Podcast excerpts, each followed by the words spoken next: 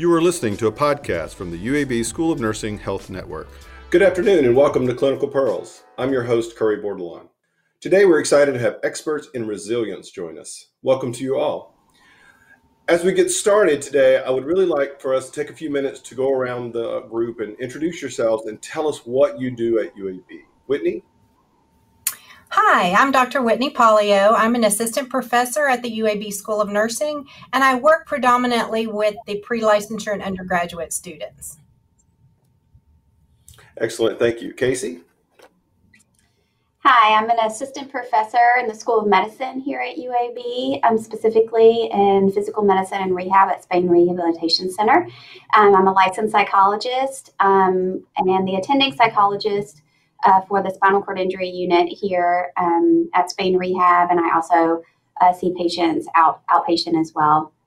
I'm also the Director of Wellness here at Physical Medicine and Rehab.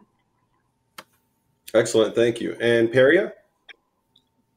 Yes, my name's Peria Wheeler, and I'm an associate professor here in the UAB School of Nursing, and my background is in developmental psychology.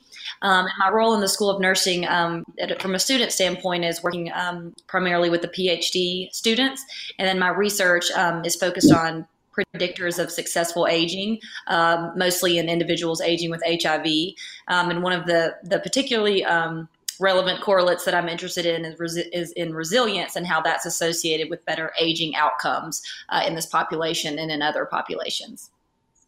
Excellent, thank you. And then I'll just go ahead and start with you, Peria. You know, you bring up something about the specifics of populations.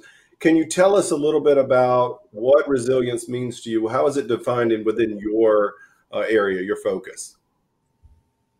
So that's a good question. So in the research arena, the term resilience is very elusive, and different researchers and clinicians define it in different ways. Some people think of it as sort of a trait that you're born with. Others believe it's something that can be built.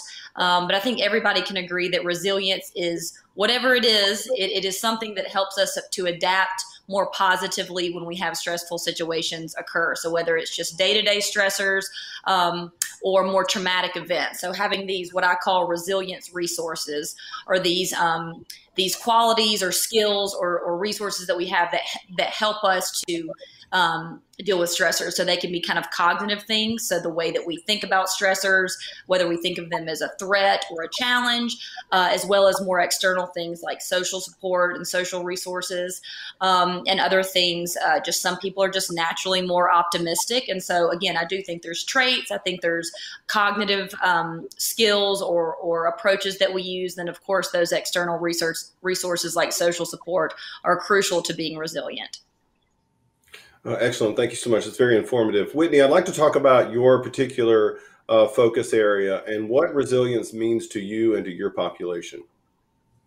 Thank you. Yes, I would like to build a little bit on what Peria said in that we know that resilience includes withstanding and rebounding from adversity, but we're also capable of growing from these experiences. And in my work with the undergraduate students, I actually teach in a course, Concepts in Primary Care, where we interweave resilience through the curriculum. And what we try to do with our students is to actually help them build this toolkit of resiliency strategies, the self-care, the physical activity, meditation, yoga, journaling, many of these things really help people through adversity. And when they learn these skills, they're more competent in the workforce, they're more happy in their workplace, and they're also able to share these things with their coworkers and with their patients. Excellent, thank you. So Casey, can you talk about a little bit about your focused area and you know, what does resilience mean to you and what definition do you have of resilience? Yeah, I definitely agree with my peers here on the panel of everything that they've said. I would just add to that something I think that is important to acknowledge as well is that when we go through significant stressors or life events, it's perfectly normal to experience sadness or grief in our losses. But what is not normal is when it impairs you from being able to complete your daily tasks.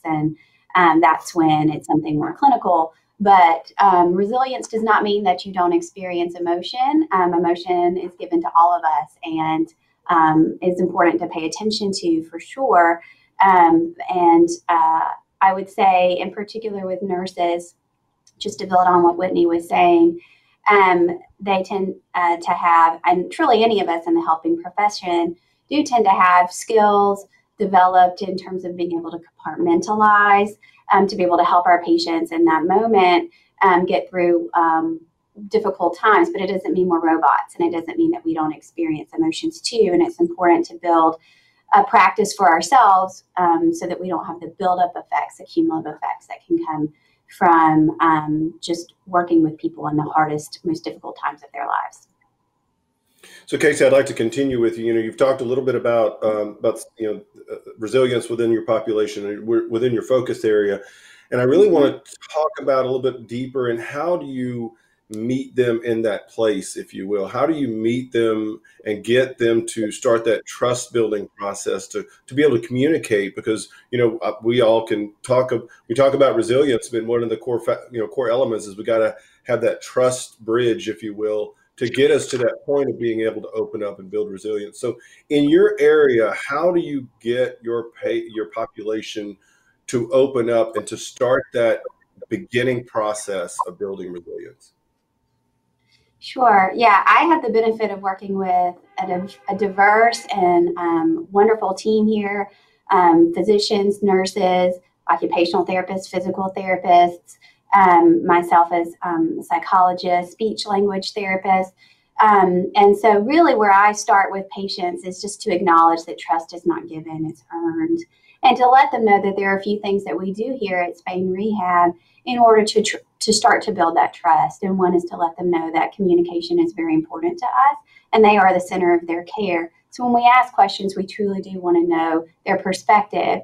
But I also let them know that we do our best to try to keep their team members the same, so that they, when they show up for afternoon therapies and when someone comes to get them, that they see the same faces, because that is important, especially on the spinal cord injury unit. We see a lot of people following trauma, and we see a lot of young people that have very little experience, if at all, in the medical setting. And so, you know, it's scary and it's overwhelming for many people. And so I do just try to outline it and start our relationship in a place of open and honest communication that hopefully we can continue to build on. This is very helpful. Thank you. And you touched on several different things. I'd like to ask Whitney's opinion about whenever you have whenever you've identified a need, or you've identified you want to dive deeper into a focus within your population or your focus area. So Whitney, how do you meet your population where they are to be able to get them to a place where you can start building resilience? Yeah. Excellent. And I just really love what Casey said. You know, I shared with you that I teach mostly in the undergraduate. However, I do my own research as well, which is patient education and patient communication. And I try my best to share this with my students as well. It's great if we're the best at doing our skills, but what we really need is that relationship with our patients. We need to build that trust. And I try to tell them, you know, how to communicate with your patients, how to build that personal trust with them. And even in my research, it's shown, yes, they want the best doctors. Yes, they, you know, want us to be professional. Yes, they want the best information and the best skills, but they want a relationship with their caregivers.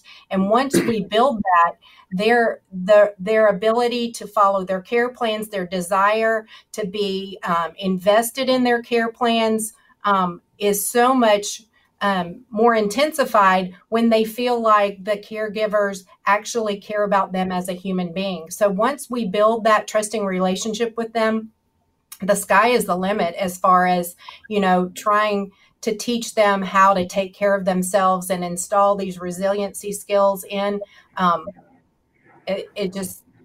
Relationship is so important in that.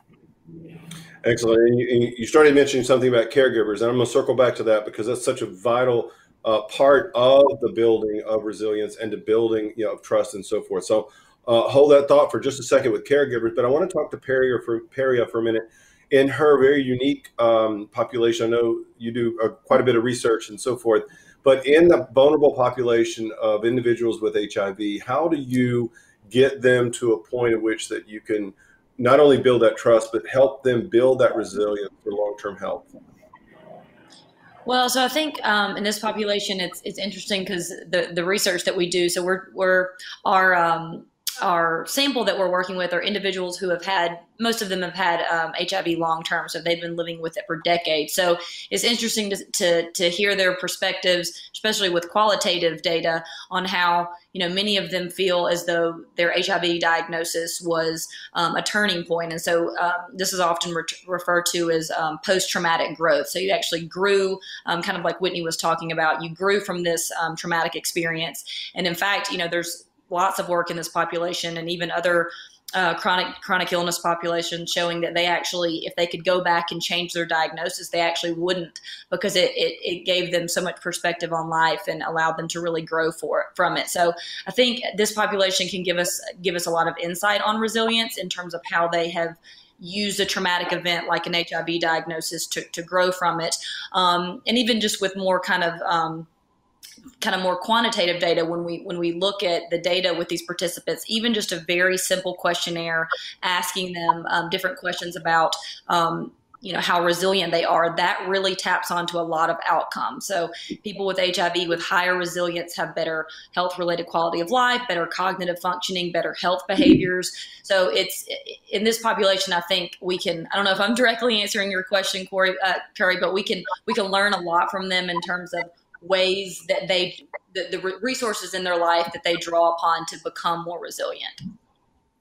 No, this is actually, it's very helpful. And it puts a perspective with a vulnerable and very unique population and how they sustain their resilience, how they start it, build it, sustain it, especially in a chronic disease process, because that's a lot of times many aspects of that is translatable to other types of disease processes or trauma-related events that you can start that process of healing and move forward. And there's oftentimes people who need resilience the most, or people who are involved in traumatic events who need to start building that resilience. They often have a stigma associated with that. There's a stigma, whether it be with care providers, whether it be with the individuals and so forth. How do you help that individual address and recognize that stigma instead of it as a barrier, as a potential tool to improve their resilience long term? Whitney? Yeah, so I love that. I was actually thinking while Peria was talking about empowerment. And when they get their diagnosis and they have their questions answered, it's empowering to them.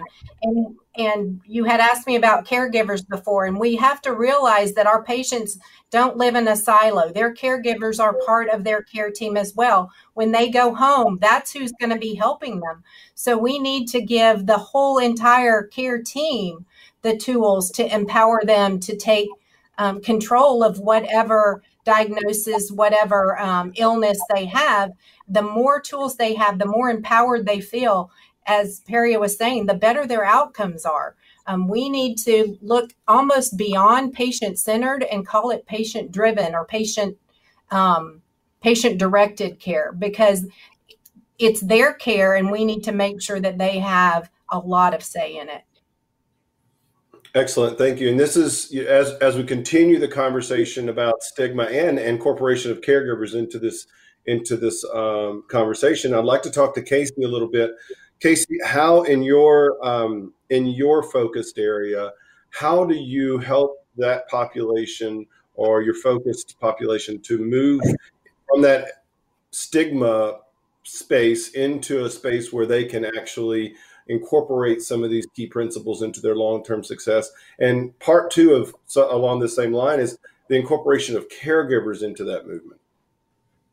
Yes, absolutely. I always let people know that I am not just here for them, but for their families as well, and do a lot of family work. I teach a class on the unit, actually, that patients as well as their caregivers are encouraged to attend on building resiliency. And really where I start is A, what's the definition of resiliency? So we're all sort of on the same page. But in discussing with people the qualities, the characteristics that they have already, because most of us, regardless of what age we are or at what point in our lives we experience something as traumatic, potentially a spinal cord injury, and seeing your loved one going through something like that as well, we have many life experiences. And sometimes, even though spinal cord injury feels like for many patients the most significant life event that they've ever had when they received that diagnosis and now trying to figure out how to live with it, what I encourage people to do is to look at all their life experiences and everything that makes them who they are, and their caregivers as well. And really talk about the investment that they've made in their support system to date and the opportunity that this has given for people to really see what they've put into their relationships now they're able to receive back. Goal setting, right? Problem solving skills, communication skills, general extroversion is one of those traits that it is seen to be beneficial for people in terms of resiliency, but really trying to highlight the skills and that people have and help them learn how they can incorporate what they already have available to them and apply them to this new situation in life, and to acknowledge any deficits that they have. And that's where we can spend our time trying to bolster those places where they feel a little weaker. And Peria, I'd like to continue the conversation with your specific focus area. When you talk about stigma, you know, how do you get that patient past that or utilize stigma in a positive way? How can you get your population or your focus area into that space to be able to move past that stigma? And also, how do you incorporate caregivers into your support with resilience? So it's interesting because the population that I work with tends to be older individuals, like I said, aging with HIV. So it's interesting with the stigma aspect, at least with just, you know, many of, especially in Birmingham, Alabama, many of these are African Americans living with HIV. So they have lived with these stigma, these intersectional stigmas, the HIV, the racial stigmas, and then also you've got the ageism that people in this population can experience. So I feel like that just has really, for most of them, I won't say that all of them are this way, but I feel like that is what has built up their levels of resilience so high. And I will say, like, when I do some comparisons between my HIV negative control group and my HIV positive group, we don't see any differences in resilience. And when I was in California, when we would do these comparisons, the people without HIV often had higher levels of resilience. And I really think something about being in the Deep South, the HIV demographic that we have here actually has this going in their favor as opposed to some of their counterparts in other regions. And your point about caregiving, you know, it's funny because these participants or patients are very healthy. And it's funny because many of them are actually caregivers themselves because they are so healthy and they're older. So they may be being caregivers for their parents, for example. So the caregiving, I guess, from a broader sense, just kind of, I think others have touched on this, just the importance of whether it's a caregiving role or not, but just your interpersonal connections in your life. So it may be your family, your friends, but the important thing is to surround yourself with supportive social networks, particularly in this population where things like, you know, HIV disclosure, I mean, they may not want everyone to know that they have HIV. So it's important to surround themselves with people that are supportive in their social network for sure. Okay, thank you so much. And you started talking about something that's very important, and that's the next area I want to focus on is, you know, all the things that we're challenged with currently in our society, everything from COVID to racial injustice to, you know, obviously the difficult, challenging political climate, everything that we're seeing right now and that we're challenged with every day. Have you seen a change specifically with, you know, definitely with COVID? Have you seen a change in your focused areas related to how these environmental factors have added additional strain to your focus group or your population? Whitney? Definitely. And I was actually thinking that while Peria was talking, I mentioned the elective that I teach, the concepts in primary care, where we interweave the resiliency in that course. And through that, it's grant funded. We actually have a resiliency coach. And we just had a virtual conference a couple of weeks ago, and she shared some of the findings. You know, a lot of people are doing research right now, and she was looking into how it's affecting the nurses in the hospital right now. Obviously, this is something that our younger generation has never seen anything like this before. And when they are looking at the ICU nurses with the stress, anxiety, and depression, it is significantly higher in our 18 to 24-year-olds than it is in our 65 plus. And it steps down through every age group. But obviously our older nurses that have the lifetime experiences that Peria was talking about, they have a wealth of knowledge that could be shared with our younger nurses.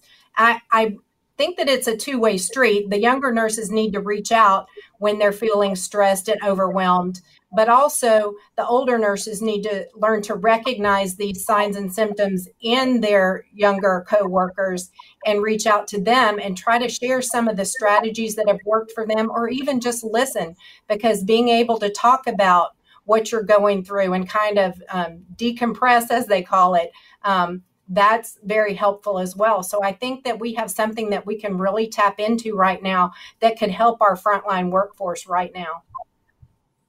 Thank you. Peria, same question to you, same discussion about how all the different societal pressures and stressors that we're seeing. Have you seen any changing in both your population and or any caregivers within your population?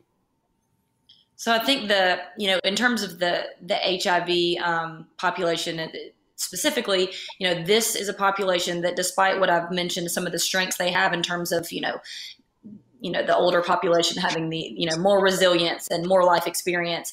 As a whole, this population does tend to experience social isolation. As I mentioned, that could be due to, disclosure concerns and things like that. But COVID certainly, is having an impact on populations that already were experiencing social isolation for sure. In another line of work that I have, looking at health disparities in African Americans, not with HIV, we have a study where we're looking at health behaviors. So things like diet, exercise, social activity, sleep. And so we have an intervention study going on, but we're having a very difficult time, obviously, due to COVID with enrollment. But one of the things that we're asking about is how has COVID impacted your ability to engage in a lot of these health behaviors? And I know Casey and Whitney had mentioned before, these health behaviors, certainly these self-care behaviors, fall under the umbrella of resilience, because they all can contribute to our bolstering our ability to manage stress. So I think COVID is, from a research, clinical, and personal standpoint, is kind of limiting our ability to engage in these health behaviors, and we have to be more creative about how we do it now. Thank you so much. It's clearly evident you all are very passionate about your populations, your focus areas, and so forth. You're very passionate about making sure the patients and caregivers and the participants are very engaged in the process and learn about resilience. But, you also talked about how it's so important to have self-care, and we talk about that quite a bit. We'd like to talk about that more because self-care, we often, especially as healthcare providers, we push that to the back. We focus on our patients or our population in need. So Casey, in your area, how can you talk about a time, even beyond your area, can you talk about a time in your personal life where you've had to really focus on your resilience, like being, taking care of yourself and understanding where your resilience plan lies? Yeah, I think like the rest of the world, the separation between work and home life changed drastically in March. And working here in the hospital, but as a psychologist, in our division at the time, we have four full-time psychologists, each with an inpatient service that we were responsible for. We all also have lives outside of the hospital, and each of us have very different situations outside of the hospital as well. So we had to figure out, and fortunately we're led by a division director and an interim chair who are very interested in wellness and maintaining wellness. And so really thinking and expressing ourselves at an individual level, right, that support, right, resilience is important, communication being important, and self-efficacy. And we recognized as psychologists, we need to learn more about PPE and infection control, because nurses are phenomenal at this, where we needed more guidance and support. And so, but what we did know is we needed to conserve our workforce. And so initially what we did was we pulled back and we left 2 providers for the inpatient service and 2 providers working from home remotely on a 14- or 2-week schedule.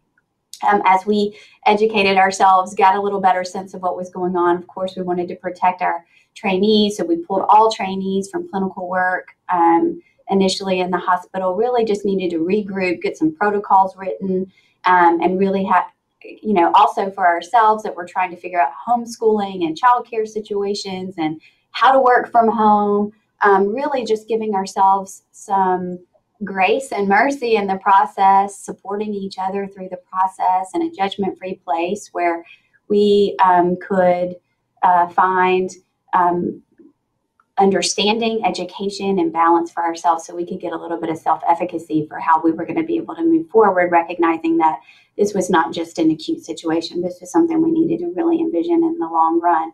So that made a lot of different iterations, and it required us to be flexible and change as the hospital policies changed as well, and continue to evolve, right? So we're not done. And obviously, same thing at home. Schools were changing, seemed like day to day there for a while. And so really just figuring out how we could make things work for maintaining some stability at home, as well as meeting the needs of our patients.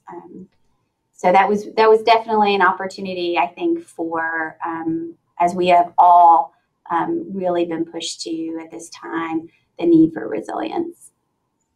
So Peria, can you provide us an example or a thought when it comes to a time that you had to build resilience within your life?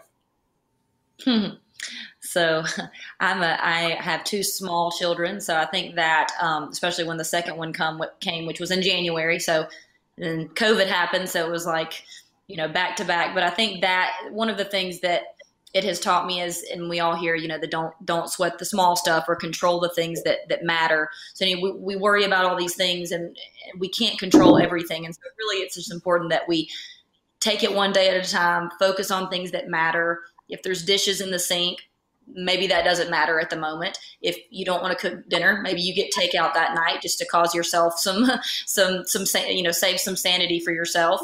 So I think having the 2 small kids from a personal standpoint, and as Casey mentioned, just having there for a while, having the kids around more and having to balance the especially with women with COVID. I mean, we all know that women have been hit very hard with the COVID, you know, the issue of working full time and managing a lot of the brunt of managing the home life has fallen on women. But then, of course, I always will give my plug for my professional stress always comes from grant rejections, manuscript rejections. I get those constantly, and I use those as an opportunity to really show, you know, my ability to bounce back, because I'm going to keep trying. You don't give me that grant, you don't publish this paper, I'm going to keep trying until you do. Excellent. Thank you so much. That was very helpful. You know, our last few minutes together, I'd like to talk about resources, talk about different activities that are available for people who want to learn more about resilience, but at the same time, what resources are available, whether it be for healthcare providers, for students, or for our patient populations. So Whitney, can you tell us some of the resources that you have available to your population? So as a service thing here at the School of Nursing, I'm actually on what's called the Admire Committee, and we have a subcommittee called Wellness, and I lead that one. So I was thinking about, it has really helped us a lot in our work-life balance. I mean, it's hard when you're working from home to cut it off at a certain time or start at a certain time and come up with boundaries. And our dean was very interested in us focusing on wellness, but it's really helped as far as our work-life balance. For instance, a couple of weeks ago, I led a session on Zoom, of course, where we colored Halloween pictures and we did a zombie icebreaker, and we just, you know, had a lot of laughs and giggles for about an hour and a half. And, you know, everybody was able to reset and finish their day and really feel like, you know, that they were able to de-stress and get a little bit of balance out of that. And we are trying to do something every 3 or 4 weeks throughout the calendar. We do stuff like meditation, chair exercises, cooking lessons, and that sort of thing, just to kind of promote that wellness within our faculty and students. So Casey, what about different resources that are available within your focused area? Well, in preparation for this talk, I really wanted to pull together some resources, knowing nurses are going to be watching, but kind of at a bigger level, the Road to Resilience podcast is wonderful, and it is specific. It's put out by Mount Sinai, and they do wonderful things, and they've done a lot during the pandemic with nurses and physicians and just moral injury. And but overall, it's a podcast that anybody can subscribe to, focused on resilience. Headspace is a mindfulness meditation app. They also have a website, and through the end of the year, they're offering for US-based nurses the Headspace Plus, so the paid subscription portion, for free. And so you just have to just Google Headspace for nurses, and the application is there where you can learn more about that. What's up on the screen now is Happy. It's another app, and right now they are it's a free 24/7 one-on-one conversation with a support giver team member, just to have somebody, you know, express empathy, listen, some connection. And so first calls for all nurses right now are complimentary, made possible by the American Nurses Foundation. The MoodFit mobile app is another app that you see here on the screen.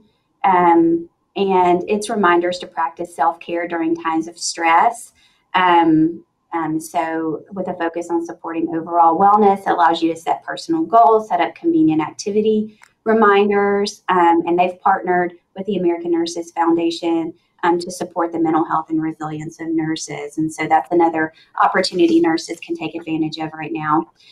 For those of you that may not be aware, Nurses Together, so it's connecting through conversations. Remember, we talked about community being social support being a big part of resilience.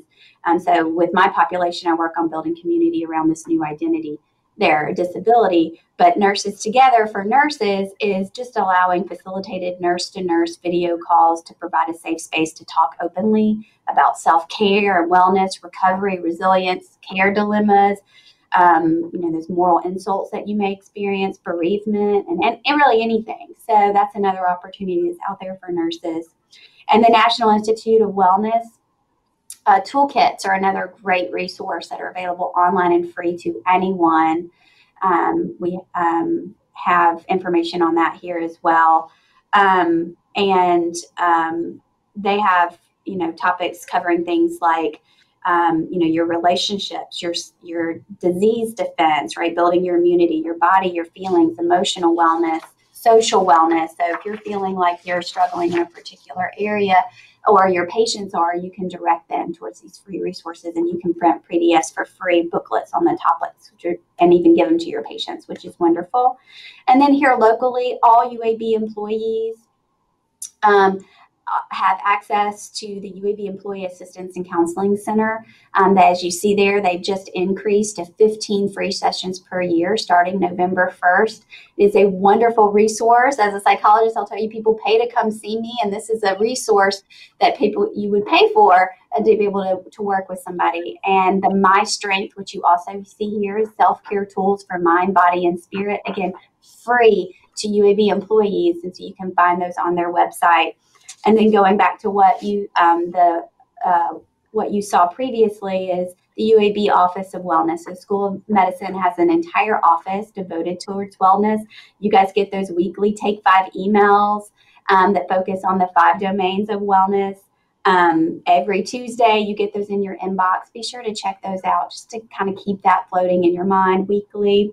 You get your daily, your COVID-19 update emails from the School of Medicine for employees. And typically, if you go down to the very bottom, when you get through all the COVID updates that are going on in the hospital, there you typically have organizations that are giving, you know, discounts or free initiatives for people who are working on the front line. So by all means, take advantage of any opportunity that's available to you. So I just wanted to make sure people were aware of many of these resources that are both local as well as available online.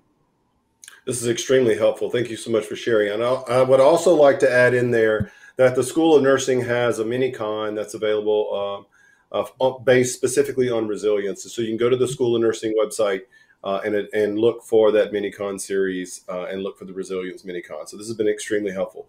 Thank you. Just as an update, we're expecting that to be March 2021. So the 3 of us will be facilitating that mini-con on resilience March 2021. Excellent. Thank you so much for the latest information. This is very, very helpful to our viewers and to everyone else. So thank you so much. During our final minute together, I'd really like to go around the room for a final word.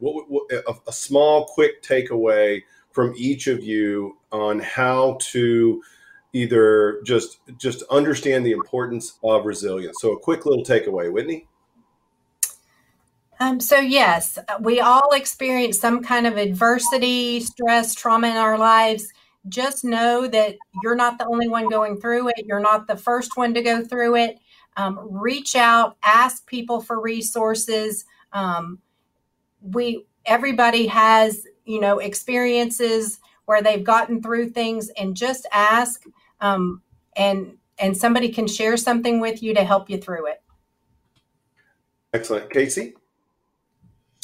And just to build on that, and I think with what Whitney was saying earlier, trying to build a culture of empathy within our healthcare providers, you know, nursing units. If you see something, say something. You know, a smile goes a long way. And even though we're masked up, people can tell when you're smiling. So if you see it looks like somebody's struggling or having a hard day, don't feel like it's intrusive just to check in. And if they're good, they'll tell you, right? And It means a lot, I think, when we take a second, as busy as life is, to just reach out and say, hey, I was thinking about you, or hey, I noticed you're looking a little down today. You need an ear.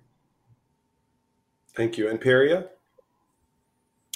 Yeah, I guess the one thing my takeaway would be just to remember that resilience it's like a muscle. So you have to practice it to get better at it. So it's not just, you know, if you watch this talk today and you learn some skills, you may not change over a day, but if you really try to practice these resilient skills, again, many of these we'll touch on in more detail in the mini-con, but if you try and be more aware of ways that you can be more resilient, and you find that you're actually really working on those, then you'll find that stressful situations are still going to bother you, right? But they may just not bother you as much, or they may not bother you for as long. You may recover more quickly. So just keeping in mind that resilience, just like you would exercise for your body, you do have to practice and exercise that resilience muscle for it to get stronger.